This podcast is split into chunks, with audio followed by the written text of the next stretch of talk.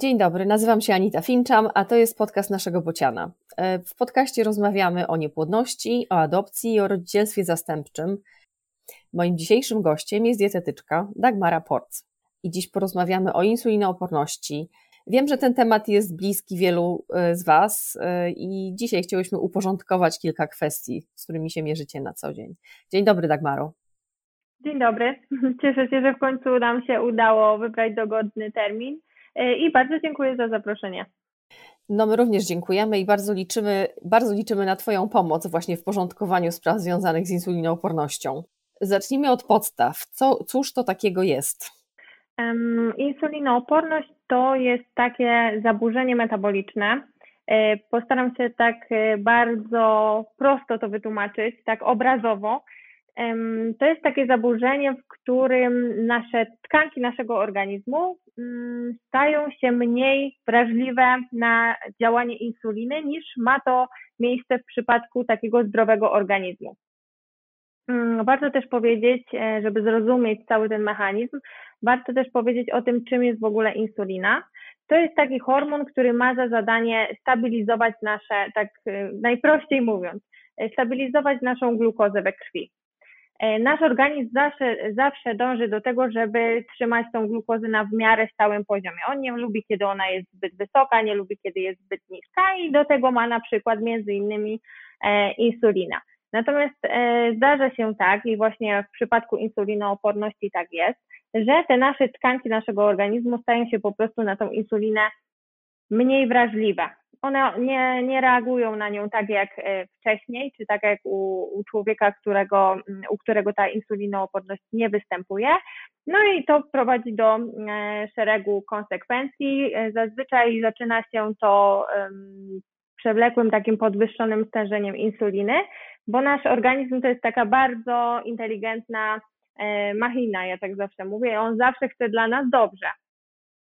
Więc jeśli on dostaje sygnał, że nasze tkanki tego organizmu e, przestają być wrażliwe na tą insulinę i on zaczyna sobie gorzej radzić ze, stabilizacją tego e, cukru, tego, tej glukozy, no to to jest dla niego sygnał, że trzeba produkować jeszcze większe ilości tej insuliny, żeby ten transport e, glukozy do komórki zachodził prawidłowo.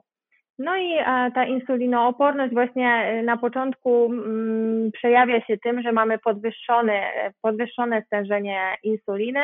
E, ta glukoza jeszcze jest w normie w badaniach, natomiast później, jeśli e, nic się nie zmienia, to znaczy jeśli nie zmienia się nasza dieta, nie zmienia się nasz e, styl życia, mm, no to prowadzi to do tego, że mm, później już widać to też w, w, wyniku glukozy, tak? Czyli to właściwie, czyli tak, jest podwyższony cukier, więc insuliny jest też więcej we krwi, tak? I, ale ona zamiast, zamiast wchodzić do komórek, to krąży, krąży w krwiobiegu. Tak, tak dokładnie. A trzustka bo... próbuje coraz bardziej i bardziej, coraz więcej tej insuliny produkuje, żeby jednak y, dać radę zapakować ją do komórek, tak?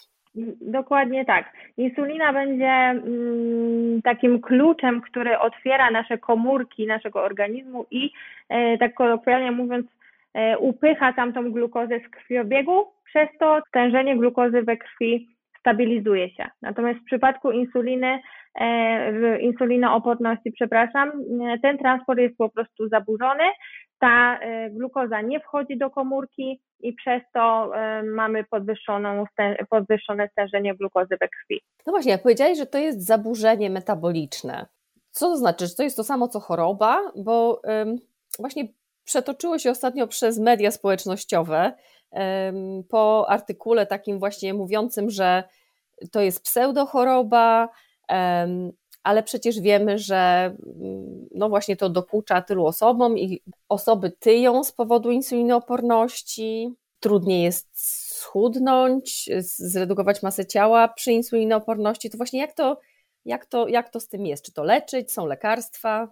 Tak, wiem o jakim mówisz artykule. Faktycznie mm, on poruszył to środowisko i medyczne, i pacjentki. Z mojej perspektywy mm, dietetyczki faktycznie insulinooporność jest częstym e, zaburzeniem.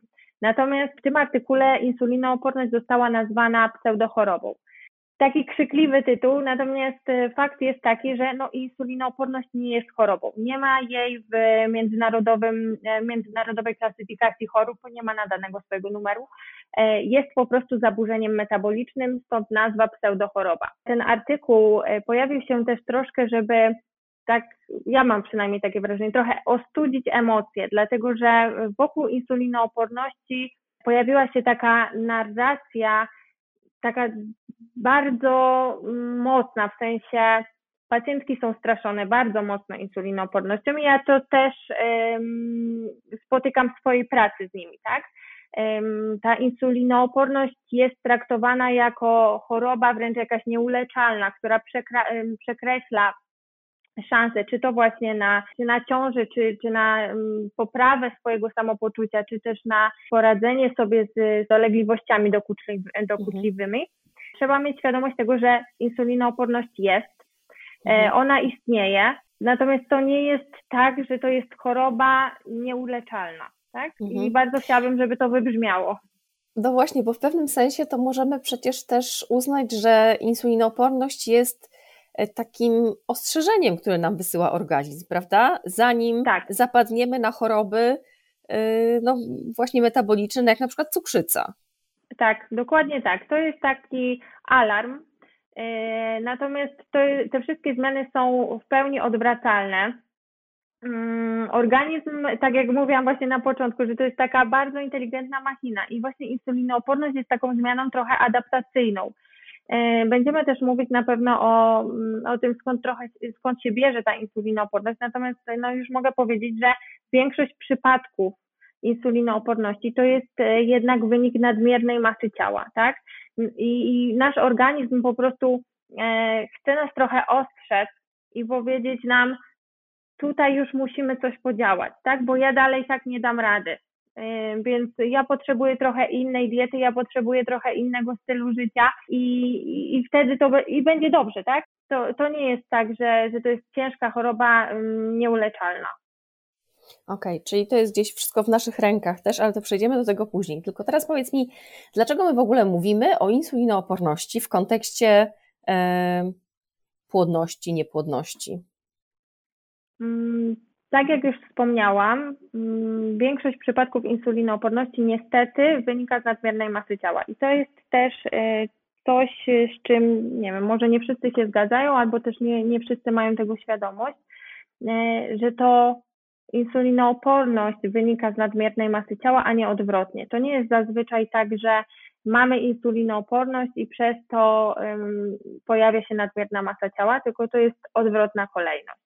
E, trzeba mieć też świadomość tego, że insulinooporność bardzo rzadko występuje w pojedynkę. Ona bardzo chętnie występuje e, w, w parach, w, towarzystwie jakichś innych e, chorób. Taką Często pojawiającą się u kobiet parą jest insulinooporność i zespół policystycznych jajników, mhm. tak? Mm, tutaj będzie też często pojawiała się e, na przykład choroba autoimmunologiczne zapalenia tarczycy, czy, czyli Hashimoto, e, czy inne choroby tarczycy. Więc mówiąc o płodności, mówiąc o staraniach i, i E, mając świadomość tego, że, że mamy insulinooporność, to często trzeba się po prostu też zastanowić, czy nie występuje jakaś inna choroba, która z insulinoopornością chętnie współgra. Druga sprawa jest też taka, że nawet jeśli jakaś choroba współistniejąca z insulinoopornością nie występuje w naszym przypadku, no to sama insulinooporność też nie jest dla e, naszego organizmu niczym dobrym, bo mówiłam e, na początku, że insulinooporność przebiega z hiperinsulinemią, czyli nadmiernym stężeniem insuliny. Natomiast taka sytuacja zawsze będzie się przekładała na e, równowagę gospodarki hormonalnej. Na przykład podwyższone stężenie insuliny będzie wpływało na nadmierną produkcję androgenów, czyli takich męskich hormonów płciowych, które też występują u kobiet, ale są równie ważne, natomiast muszą być w odpowiednich stężeniach. Jeśli my mamy do czynienia z nadmiarem insuliny, to ona będzie stymulowała nadmiar tych androgenów i my będziemy miały tych po prostu androgenów za dużo, a to już będzie troszkę utrudniało to zajście w ciążę. Bo to wpływa najbardziej chyba na proces owulacji. Tak, dokładnie tak. Nadmiar androgenów po prostu będzie negatywnie oddziaływał na cykl miesięczny, będą pojawiały się nieregularne miesiączki czy cykle bezowulacyjne niestety. Jakie objawy mogłyby nas zaniepokoić? E, jakie objawy, kiedy należałoby się za, za taką diagnozę e, zabrać? Wspomniałaś mhm. już o masie ciała. Tak, wspomniałam. E, natomiast to, co mogę powiedzieć z mojej praktyki pracy z pacjentkami, to bardzo często one podczas wywiadu mówią, że mają takie wrażenie, że właśnie tyją z powietrza. Że mają problem z redukcją masy ciała, że, że wydaje mi się, że jedzą bardzo mało, a tyją. To już jest taki sygnał, że, że warto byłoby to sprawdzić. I druga bardzo taka charakterystyczna rzecz, że posiłki nie dają im sytości. Mają takie wrażenie, że zjedzą dość obfity, wydawałoby się, posiłek, natomiast zaraz po tym posiłku odczuwają głód. To wynika z tego, że osoby z insulinoopornością mają problem e, z prawidłowo działającym ośrodkiem głodu i sytości, mają problem z nadmiernym głodem i mają właśnie problem z, z odczuwaniem sytości. Więc to są takie dwa e, objawy, które ja jak słyszę tak, w swojej pracy, no to już zapalają mi, mi tą lampkę. E, no i co możemy jeszcze dodać? Na pewno e, senność i zmęczenie. To, to, to też się często pojawia, szczególnie po posiłkach, szczególnie po posiłkach mocno węglowodanowych. Co tam możemy jeszcze wyróżnić? Wszystkie objawy, które mm, pojawiają się w przypadku nadmiernych androgenów, bo tak jak już y, właśnie wspomniałam, ta nadmierna insulina będzie, będzie stymulowała produkcję androgenów więc y, często takie kobiety mają problem z trądzikiem androgenowym i nie mogą się z nim uporać. Nigdy y, gospodarka węglowodanowa nie była sprawdzana, a okazuje się, że tutaj leży przyczyna. Taką też charakterystyczną dość zmianą skórną jest rogowacenie ciemne, czyli takie ciemne plamki, takie dość obszerne, w, na przykład na karku, na pachwinach, E, to jest też taki typowy objaw, objaw e, insulinooporności. Zaburzenia miesiączkowania też powinnyśmy wtedy się zastanowić i, i, poszukać. Oczywiście przyczyn może być naprawdę bardzo, bardzo dużo, natomiast no, e, pojawiają się też w przypadku insulinooporności, szczególnie jeśli ta insulinooporność przebiega z zespołem policystycznych jajników. No i jeszcze jednym takim mm, objawem typowo właśnie związanym z tą nadmierną produkcją androgenów jest hirsutyzm, czyli jeśli zauważyłyśmy, że pojawia się nam obłosienie y, w takich miejscach, gdzie naturalnie ono u kobiet raczej nie występuje albo jest ono bardzo y, takie mocne, no to to też jest y, taka mm, taki sygnał, że, że warto byłoby może tą gospodarkę węglowodanową sobie sprawdzić. A jak możemy sprawdzić? Jakie badania wykonać? Jakie, jak, to, jak to diagnozować w ogóle? Tutaj trochę pojawiają się schody i to, ten temat też był właśnie poruszany w tym artykule, o, o którym już e, wspominałyśmy. Jeśli chodzi o taki złoty standard e, w diagnozowaniu insulinooporności, to jest takie badanie, nazywa się klamra, klamra metaboliczna Natomiast to jest bardzo obciążające dla pacjenta badanie, e, bardzo czasochłonne, bardzo e, kosztowne również i e, tak naprawdę niedostępne, dlatego że ono w praktyce klinicznej jakby nie jest możliwe do wykonania. To, to badanie wykonuje się tylko w warunkach akademickich do prac naukowych. My musimy sobie radzić e, inaczej i dla nas ogólnodostępne jest badanie takie jak HOMA-IR, wskaźnik HOMA-IR, tak to się nazywa. To jest wskaźnik insulinooporności. Żeby taki wskaźnik e, wyliczyć, mm, to potrzebujemy mieć wynik glukozy i insuliny na czczo.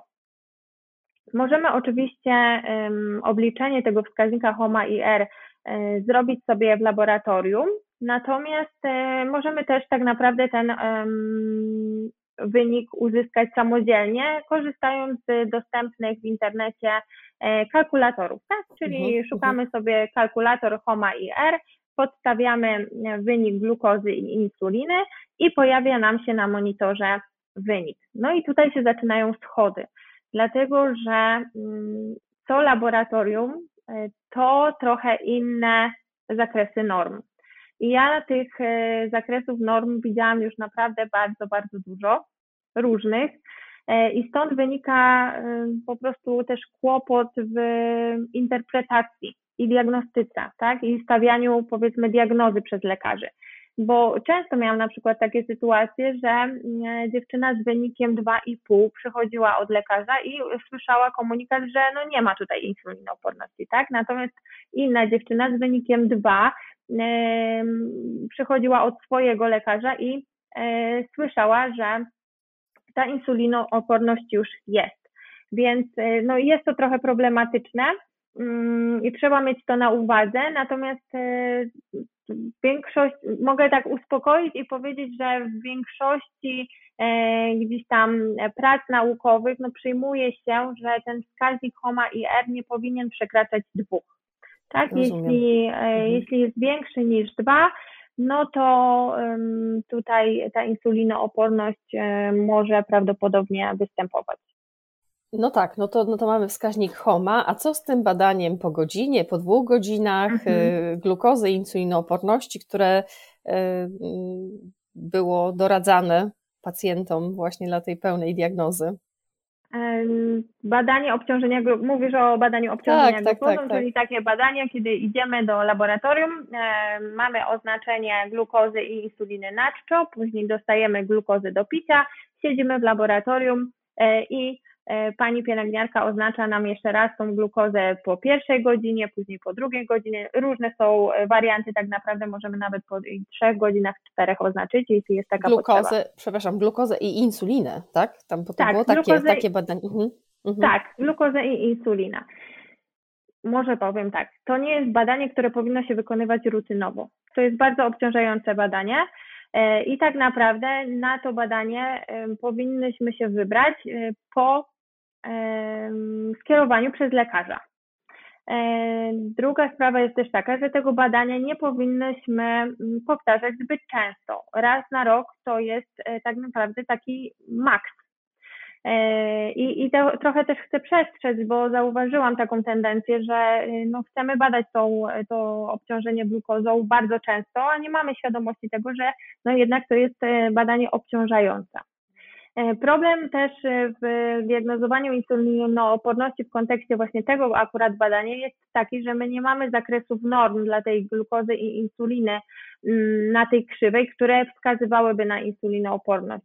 Na ten moment e, takim wskaźnikiem do diagnostyki insulinooporności jest właśnie ten wskaźnik Homayer i wcale na, nie potrzebujemy mieć krzywej glukozy i insuliny, tylko e, wyniki nasze naczczo, czyli glukozę naczczo i insulinę naczczo. Bardzo Ci za to dziękuję i myślę, że to jeszcze trzeba będzie wiele razy powtarzać, ale właśnie, e, no właśnie dobrze, że dobrze to wyjaśniłyśmy, jeśli chodzi o, o, to, o to właśnie diagnostykę.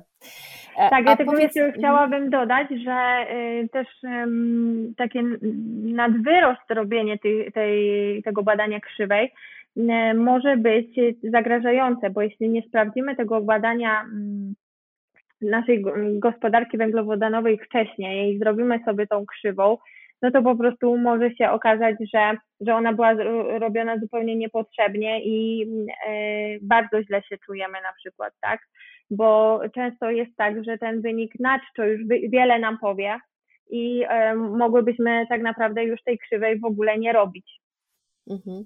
To zanim jeszcze y, zapytam Cię, za chwilę zapytam Cię, i co wtedy, tak? Załóżmy, że za wysoki wychodzi nam ten HOMA IR, ale powiedz mi jeszcze jedną rzecz, bo mówimy tutaj o kobietach. Czy faceci też mają insulinooporność? Oczywiście, I czy to ma... tak. I jak to wpływa na ich płodność? Czy wpływa?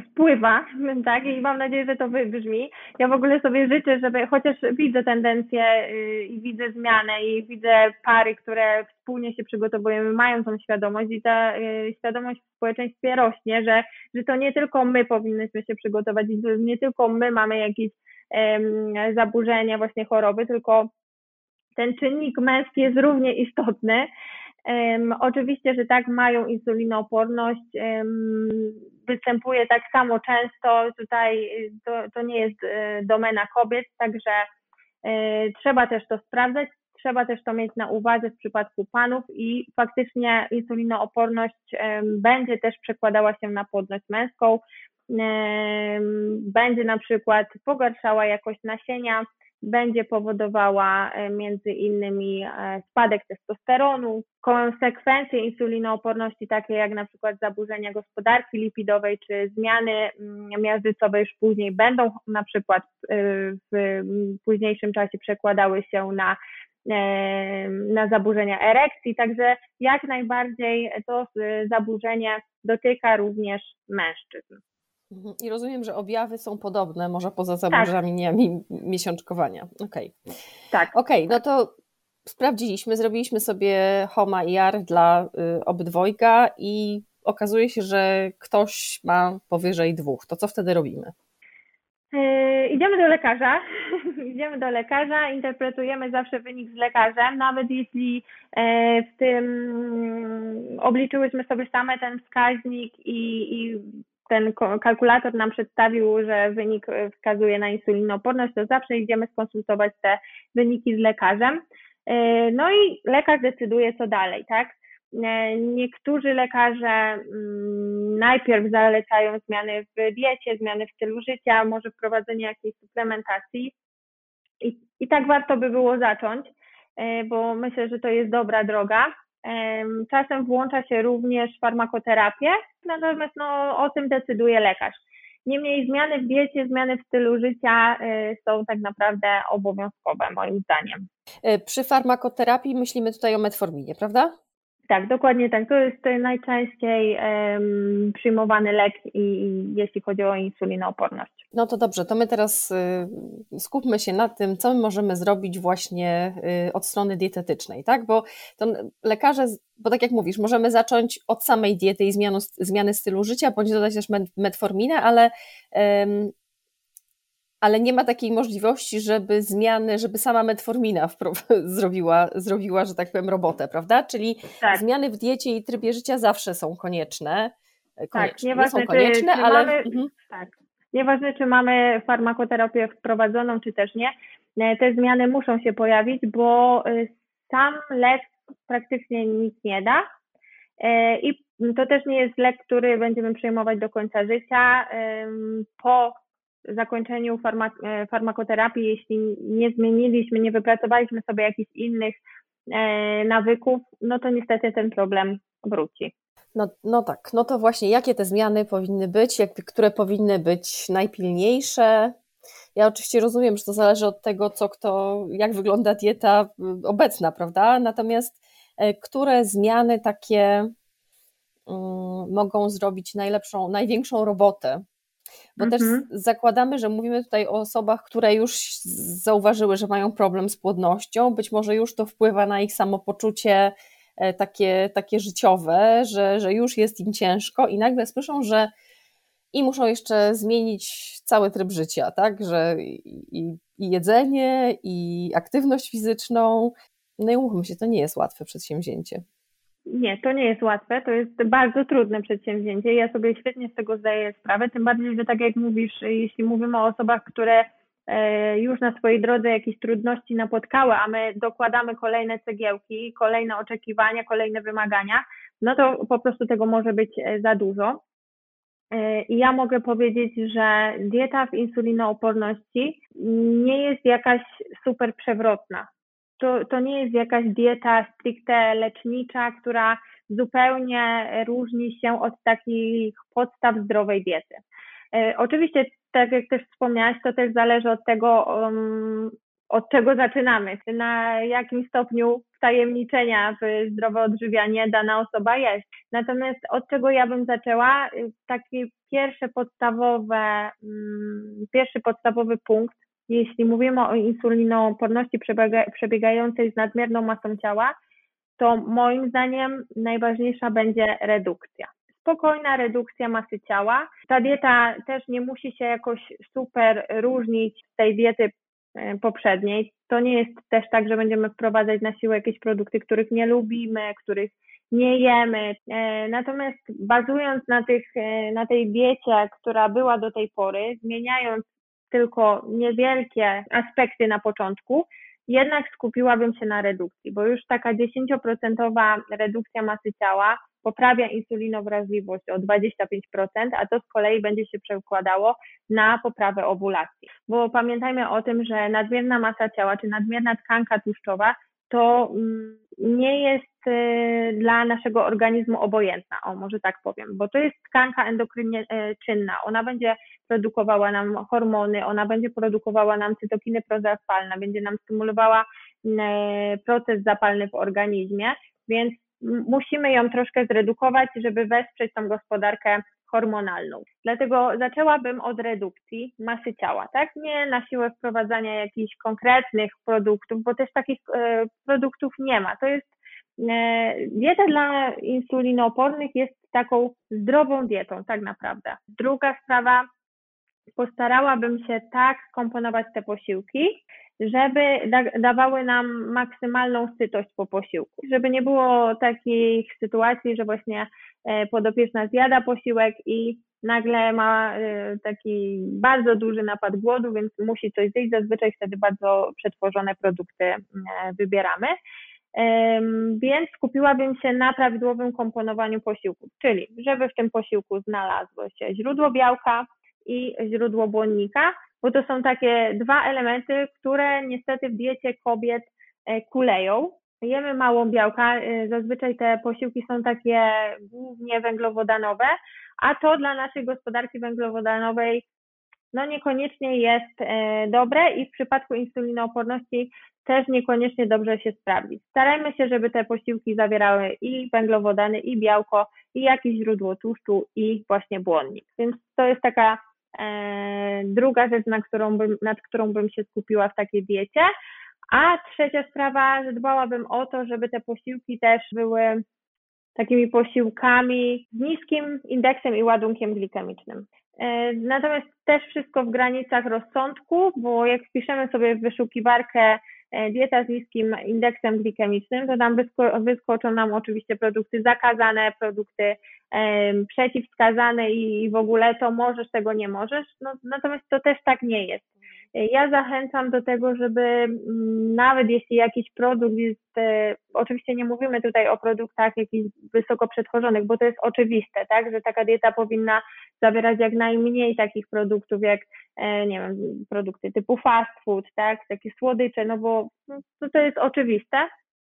Natomiast e, takie produkty normalne, czyli na przykład, nie wiem, białe pieczywo, które ma wysoki indeks glikemiczny. Jeśli zjemy je raz na jakiś czas, to też się nic nie stanie. Tylko pamiętajmy, żeby to, e, postarajmy się, żeby to nie wyglądało tak, że to jest jakaś bułka złapana w biegu typu drożdżówka, tylko jeśli to już ma być e, jasna bułka, no to niech ona będzie z jakimś dodatkiem białka, typu właśnie z jakimś jajkiem, tak?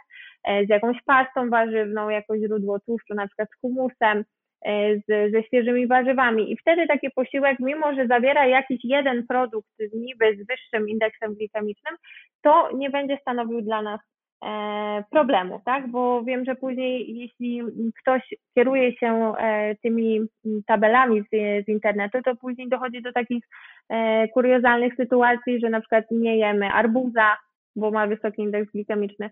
Nie, nie bójmy się takich produktów, nie bójmy się owoców, E, bo one mają dużo błonnika, dużo witamin, składników mineralnych. Starajmy się ograniczyć to, co wiemy, że nam nie służy, czyli właśnie słodycze, czyli fast foody, tak wysoko przetworzona żywność, a nie skupiajmy się na tym, że, że właśnie na przykład e, arbuz ma wysoki indeks glikemiczny i ja tego e, arbuza nie mogę zjeść. No właśnie, tak, bo tak cały czas myślę o tej, o tej praktycznej stronie, bo jak zaczynamy patrzeć w te tabele, to to się wszystko robi strasznie skomplikowane. A tak naprawdę przecież budowanie y, posiłku z niskim indeksem glikemicznym, z tym ładunkiem glikemicznym polega na tym, żeby tam, żeby była, tak jak mówisz, białko, y, mhm. bo ono daje sytość, tak, i dba o mięśnie, jest, y, musi, muszą być warzywa, których tak. często nam właśnie brakuje i te warzywa to nie jest plasterek pomidora, tylko właśnie niech to będzie cały pomidor, niech to będzie jakiś ogórek, niech to będzie papryka, co lubimy, sałatę, czy inne warzywa, tak, do obiadu. I wtedy może być ziemniak i może być ta marchewka gotowana, co to tam miała taką, taką złą tak. prasę, w, tak. czy, czy, nawet, czy nawet burak. I, i, I nie trzeba tego wszystkiego ważyć i wyliczać, tylko właśnie tak y, tak naocznie zobaczyć, czego tam jest więcej i co, co w tym posiłku się znajduje.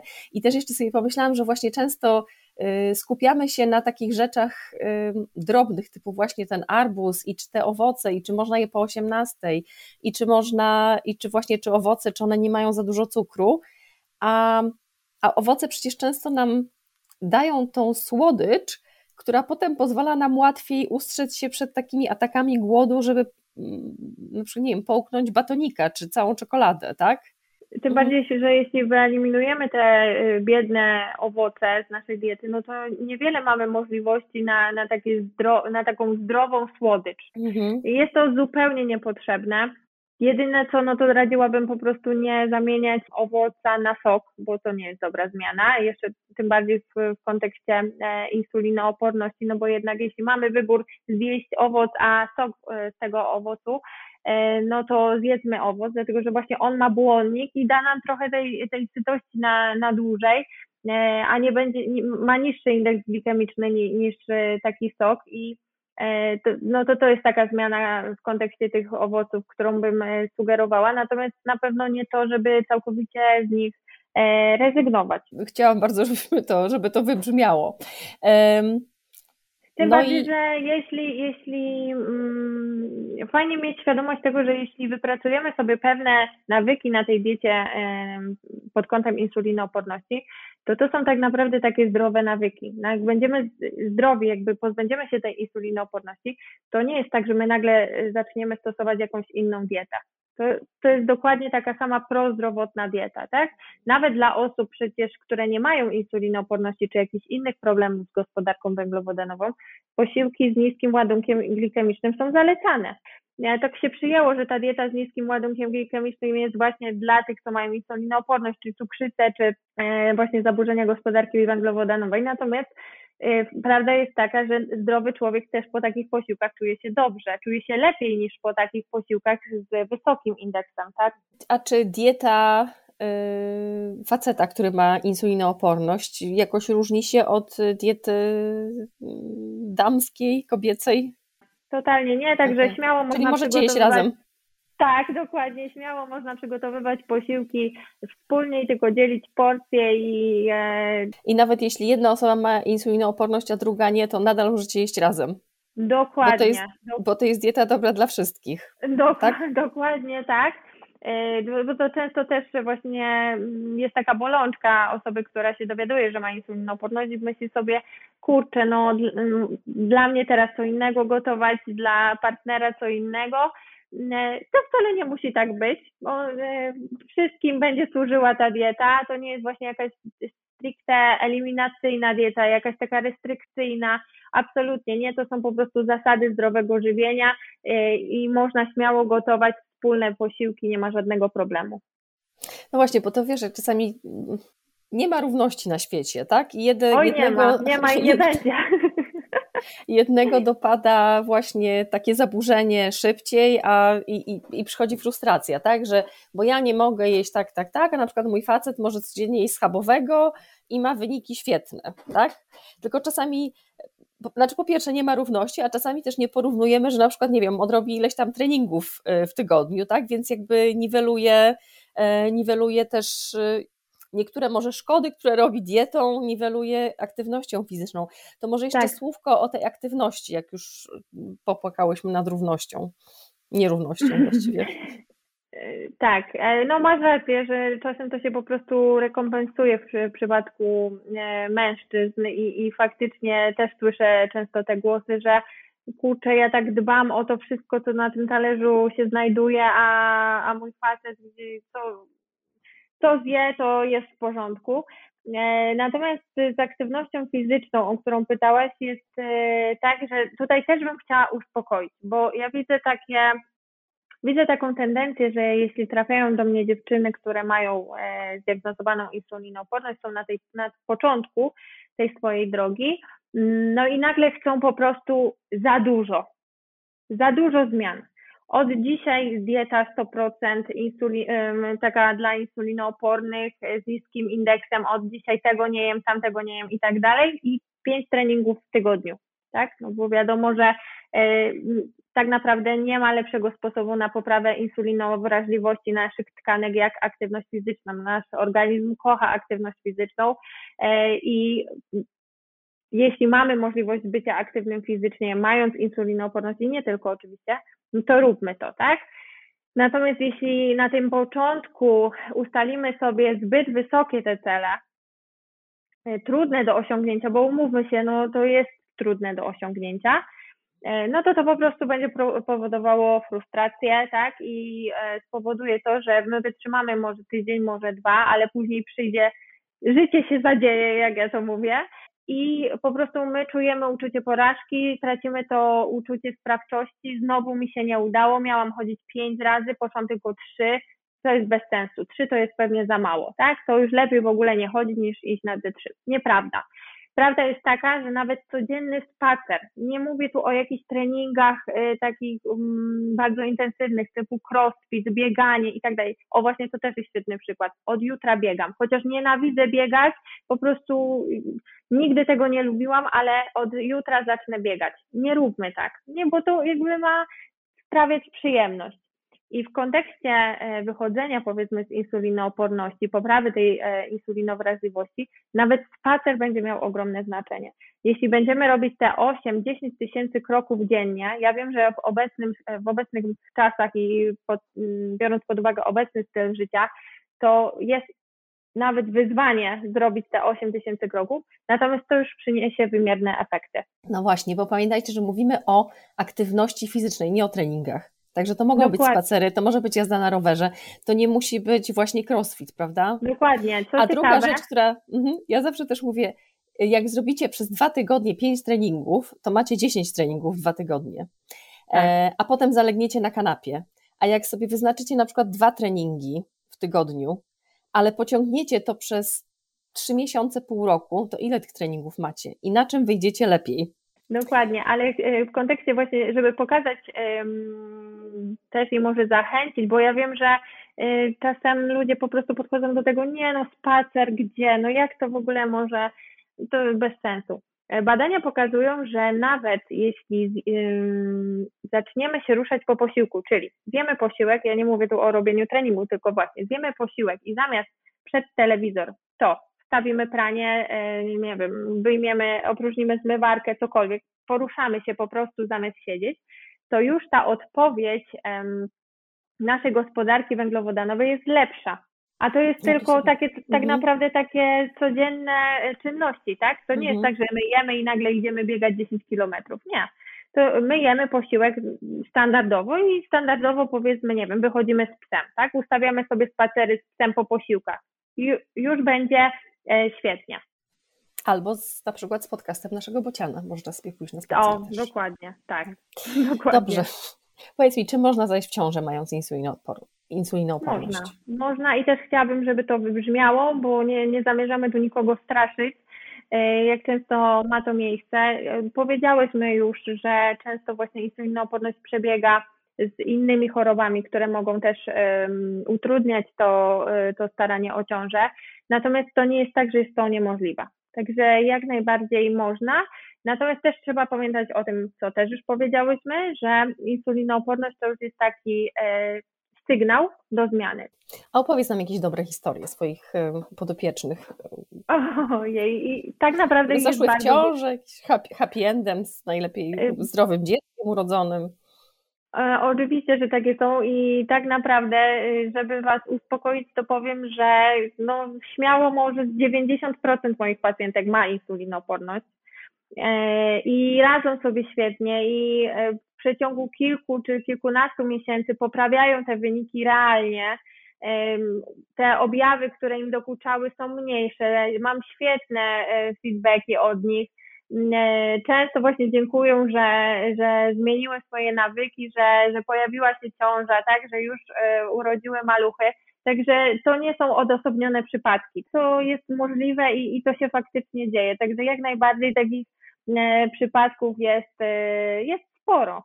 Tego nam trzeba. Tak. jeszcze tak powiedz, czy jak już ta ciąża się wydarzy, tak, po, po, po tej zmianie diety, po tej zmianie aktywności, to czy, to czy ta ciąża jakoś inaczej y, wygląda u, u osoby z insulinoopornością? Czy są jakieś dodatkowe zasady dietetyczne, które trzeba przestrzegać, czy coś trzeba robić dodatkowo? Poza oczywiście tymi zasadami kobiet y, w ciąży, y, które trzeba wprowadzić, no to trzeba jednak dbać o tą dietę stricte pod insulinooporność, dlatego że no kobiety, które wchodzą w insulinooporność, w ciążę z insulinoopornością, niestety mają większą możliwość rozwinięcia cukrzycy ciężarnych, więc trzeba tego pilnować, ale to nie są jakieś zupełnie inne schematy postępowania. Więc jeśli się nauczymy takich zasad e, zdrowego żywienia, o których mówiłyśmy, e, i będziemy przestrzegać tej diety takiej dedykowanej e, insulinooporności i dodamy do tego zasady żywienia kobiet w ciąży, no to tutaj nic innego tak naprawdę nie, nie trzeba wymyślać. Powiedz mi, czy jest jeszcze coś, coś ważnego, co chciałabyś e, powiedzieć starającym się, których właśnie dotknęła insulinooporność?